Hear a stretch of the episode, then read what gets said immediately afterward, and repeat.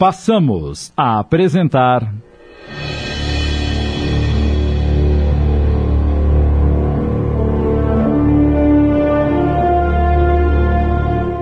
Reflexos do Passado, inspirado na obra de Cida Romagnoli Moraes, adaptação de Sidney Carbone.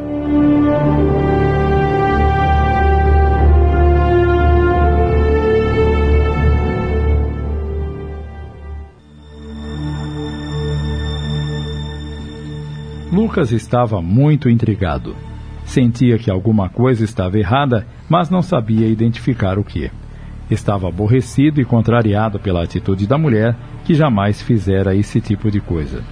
Ela não devia ter ido à cidade sem a minha autorização. A menos que não quisesse que eu soubesse dessa viagem. Há alguma coisa estranha no ar. Como era do seu feitio usar de subterfúgios para praticar atitudes menos dignas, julgava que Lisete também estivesse usando do mesmo recurso. Era tão insensível que ainda não conhecia o caráter firme e digno da esposa depois de tantos anos de vida em comum. Julgava uma pessoa que vivia no mundo da lua com seus devaneios, seus sonhos. Nunca teve tempo para observar o que realmente se passava no íntimo de seu coração tão bom e generoso.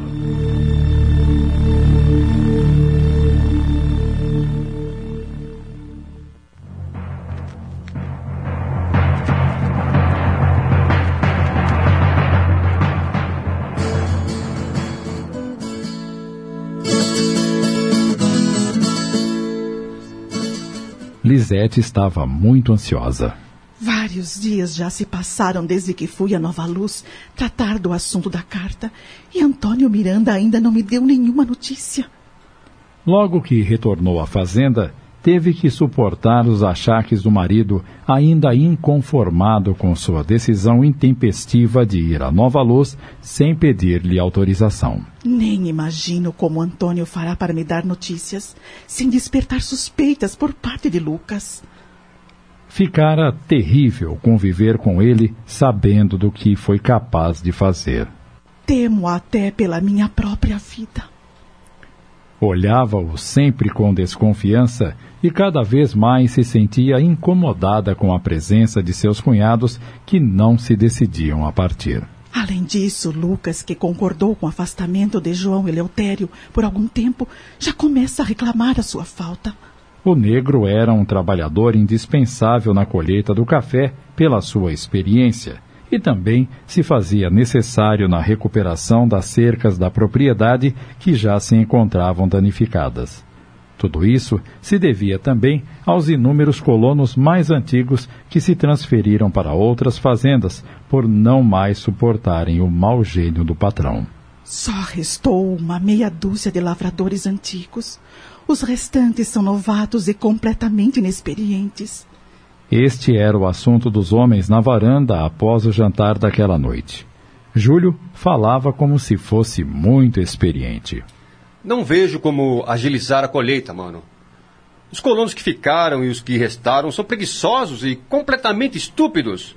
Você ensina de um jeito, eles fazem de outro. O café está chegando até os tanques de secagem, com muito gravetos e pedras grandes. Antes de serem despejados, são necessários vários limpadores, o que antes não ocorria. Parece até que não sabe o que é uma peneira. Antes, havia mais vigilância e cuidado. Isto está atrasando a colheita. Alguns cafeicultores já estão levando seu café para os postos de vendas das imediações e nós aqui, esperando a boa vontade desse bando de incompetentes. Além disso, dias atrás percebi que havia um grande acúmulo de café já colhido debaixo do cafezal. Com as chuvas, os grãos apodreceram. Não se pôde salvar quase nada. Chamei o responsável pelo setor e ele disse que não sabia como aquele café havia aparecido ali. Esta cambada está boicotando a colheita. Querem me prejudicar. Só pode ser isso. Preciso convocar o João Eleutério. Ele está na fazenda Jequitibá e lá não há café. Chega de moleza. Amanhã mesmo vou mandar alguém buscá-lo. Os irmãos se entreolharam sérios. Até agora fizeram e aconteceram. Já com João Eleutério de volta, teriam novamente de se armarem e ficarem sempre de sobreaviso. Roberto ainda tentou dissuadir Lucas de sua ideia. Até parece que você não está se lembrando do juramento do negro a nosso respeito. Quer facilitar as coisas para ele, Lucas? Não vou me prejudicar por causa de vocês. Em primeiro lugar estão os meus interesses. E eles são justamente relacionados com os lucros do café, nada mais. Aí é que você se engana. Há outros interesses também. E você está incluído nesses, tanto quanto nós. Você, às vezes, tenta se fazer de ingênuo, não é, mano? Acha que Roberto e eu somos idiotas? Lucas deu uma tragada no charuto que acabara de acender e falou com extremo cinismo. Acho que está na hora de acabarmos com esta conversa de uma vez por todas. Quem tem contas a ajustar com João Eleutério são vocês dois. São em vocês que ele espera ardentemente colocar as mãos. Se houvesse alguma coisa contra mim, não acham que ele já teria feito o serviço? Oportunidades eu lhes garanto que não faltaram. A fazenda é cheia de lugares que serviriam perfeitamente para uma tocaia. Portanto, vocês são a pedra no caminho dele. Se formos enredados, você também será, Lucas. Não cante vitória antes do tempo. Só se ficarmos mudos antes dele nos capturar. Caso contrário, ele gostará de saber de tudo, tintim por tintim. E as coisas vão tomar um outro rumo, completamente diferente. Lisete, que se dirigia para a varanda levando uma bandeja de café, não pôde deixar de ouvir o que disseram. Meu Deus! Ela sentiu um calafrio na espinha. Não há mais dúvidas. A carta é verdadeira. Temendo uma reação desagradável para ela, deixou a bandeja na mesa da sala e lá de dentro chamou-os para se servirem. Os homens entraram mudos e carrancudos. O ar estava irrespirável. Vou me recolher, estou cansada. Com licença.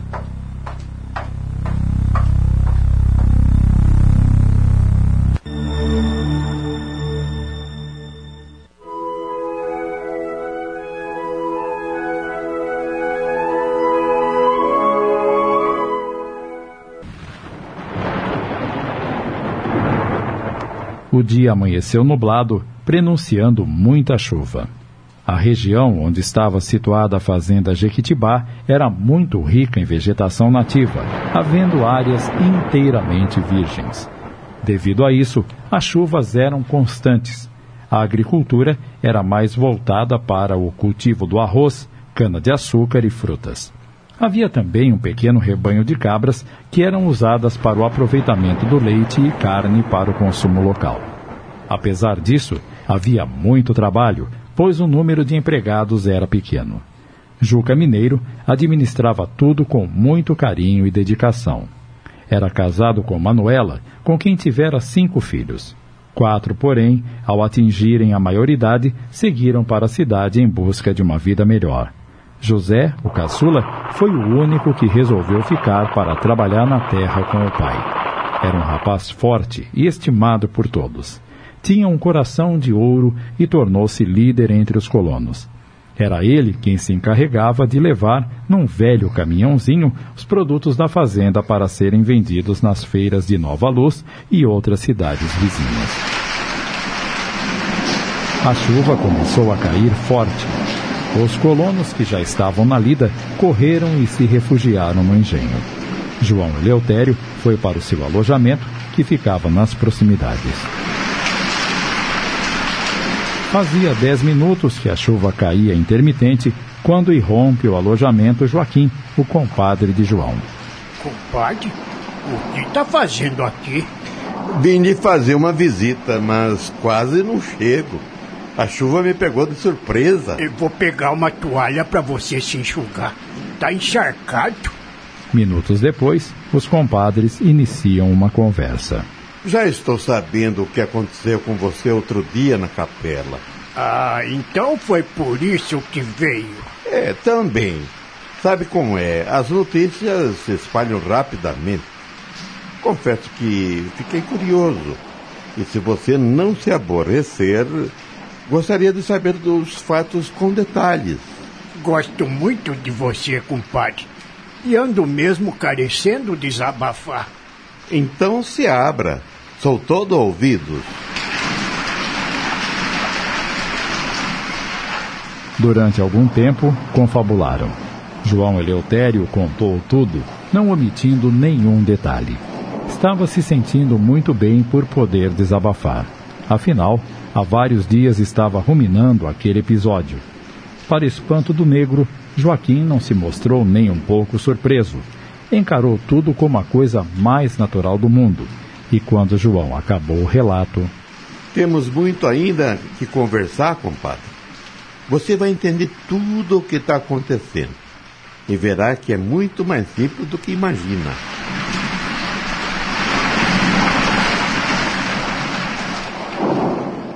Estamos apresentando Reflexos do Passado. Voltamos a apresentar Reflexos do Passado. Adaptação de Sidney Carbone.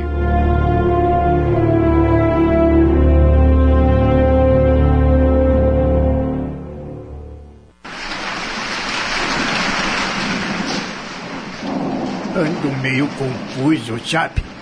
Até vir para esta fazenda achava que a minha religião era o meu facão. Só pensava em vingança. Agora não sei mais. Desde que sonhei com a Joaninha e ela me disse tantas coisas bonitas, sinto que ela ia ficar muito triste se eu continuasse com esta sede de vingança. É, você tem toda a razão. Não foi por acaso que veio para cá. Talvez lá na Fazenda Rocha Prado, você não conseguisse pensar na sua mulher sem se lembrar do mal que lhe fizeram e por isso não percebia sua presença. Ela precisava mandar um recado para você e achou aqui em Jequitibá um ambiente certo, uma vibração melhor. Não sei, não sei. Ainda tenho minhas dúvidas.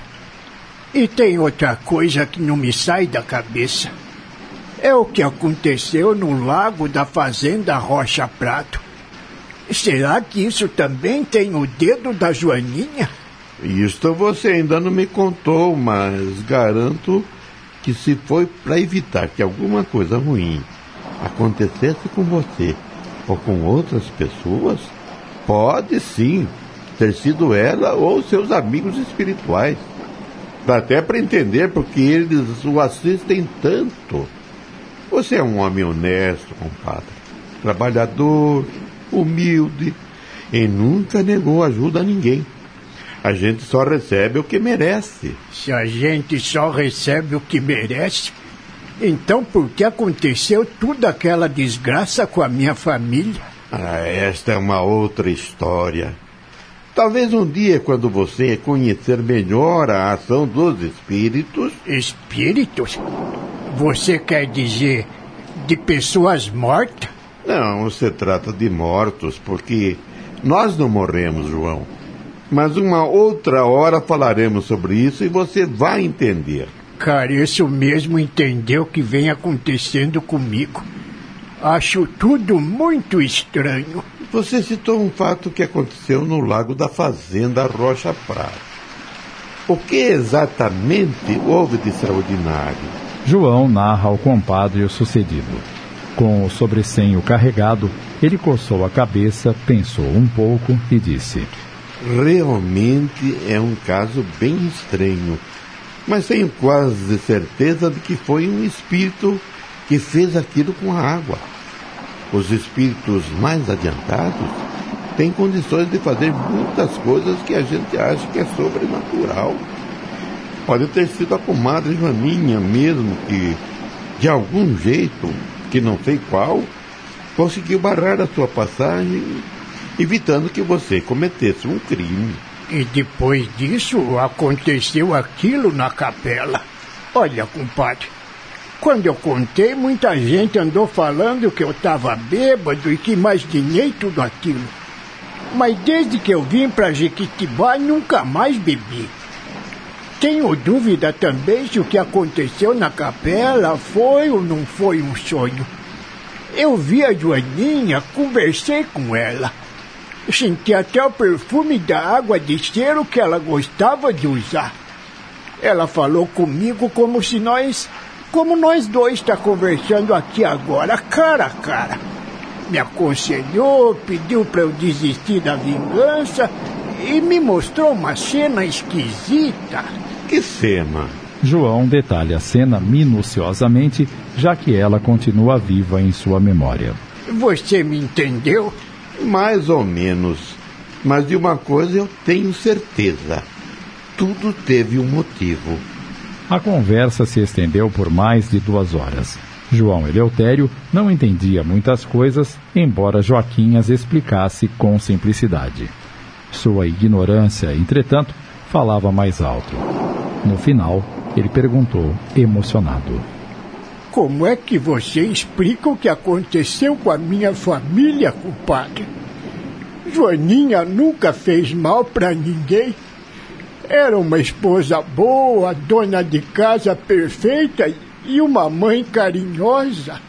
Notando que o negro estava novamente mergulhando nos acontecimentos terríveis por que passou, Joaquim pegou as mãos de João Eleutério entre as suas e disse: O melhor que você tem a fazer é esquecer o que passou, pedindo forças para Deus. Você vai voltar a ser feliz quando aceitar os fatos como necessários e confiar na justiça de Deus. Não deixe que seu coração se feche por causa daquilo que não dá para mudar. Um dia você conhecerá os motivos de toda essa tragédia que se abateu sobre o seu lar. Nunca se revolte, pois estará perdendo a oportunidade de resgatar alguma dívida que contraiu no passado. Posso até desistir do meu desejo de vingança, mas perdoar os assassinos da minha família? Ah, não, isso nunca, compadre. Pois eu digo para você que o perdão é um ato de coragem, João. Só as pessoas fortes perdoam aqueles que as ofenderam. Quantas vezes erramos e pedimos perdão a Deus? Muitas, com certeza. E Deus está sempre nos perdoando porque nos ama. E tem mais. Aquele que continua com ódio no coração está se destruindo e vai continuar indefinidamente até que o amor vença o seu orgulho. Não existe nada melhor do que a paz interior, a consciência tranquila, João. Os sentimentos negativos que trazemos dentro do coração só fazem mal para a gente, nos leva ao desespero, ao tormento. O verdadeiro sábio é aquele que age com prudência, misericórdia, resignação e principalmente com amor. Joaquim estava muito inspirado. Apesar da pouca cultura por sempre viver no campo, desde jovem se interessara pela doutrina espírita, empenhava-se no estudo de O Evangelho segundo o Espiritismo e recebia orientações de Dona Mercedes, uma médium extraordinária que residia numa cidade próxima e cuja principal característica era a caridade. Enquanto os dois homens conversavam, o espírito Joaninha estava constantemente ao lado, atenta a tudo que era falado. Amava por demais o seu companheiro, o seu querido Joãozinho, como carinhosamente o chamava, e conseguira permissão para ajudá-lo juntamente com o mentor individual de seu marido. Conseguiram afastá-lo da fazenda Rocha Prado, intuindo Dona Lisete a enviá-lo imediatamente para a fazenda Jequitibá. Lá, as influências negativas eram menores. Outro trabalho importante foi afastá-lo da bebida. Não havia botecos e nem armazéns nas imediações. Além disso, Juca Mineiro era muito severo com o uso da bebida e, se pegava algum colono embriagado, além de conversar duramente com ele, ameaçava demiti-lo se houvesse reincidência. Finalmente, a chuva cessara e era hora de Joaquim voltar para sua casa. Espero que minhas palavras tenham causado efeito positivo em você, compadre. e que, de alguma forma, tenham conseguido acalmar seu coração. Não fique remoendo o que aconteceu. Acredite, foi tudo para o seu bem. Você está cercado de bons espíritos que lhe querem proteger. Antes de ir embora, me responda uma pergunta, compadre. O que mais quer saber? Eu. Eu vou conseguir ver a minha Joaninha de novo? Deus é quem sabe, João.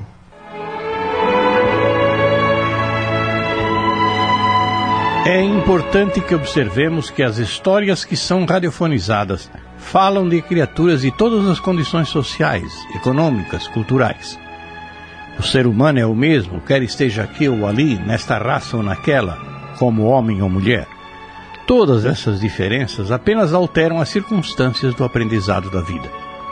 Na medida que a criatura se conscientiza dessa realidade, passa a analisar as condições de todos como oportunidades específicas de evolução e respeita todos da mesma forma, pois todos somos espíritos vestindo roupas especiais para o desenvolvimento que precisamos.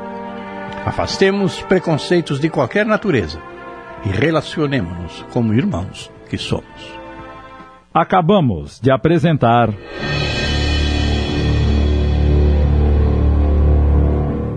Reflexos do Passado. Minissérie em 15 capítulos, inspirado na obra de Cida Romagnoli Moraes. Adaptação Sidney Carbone.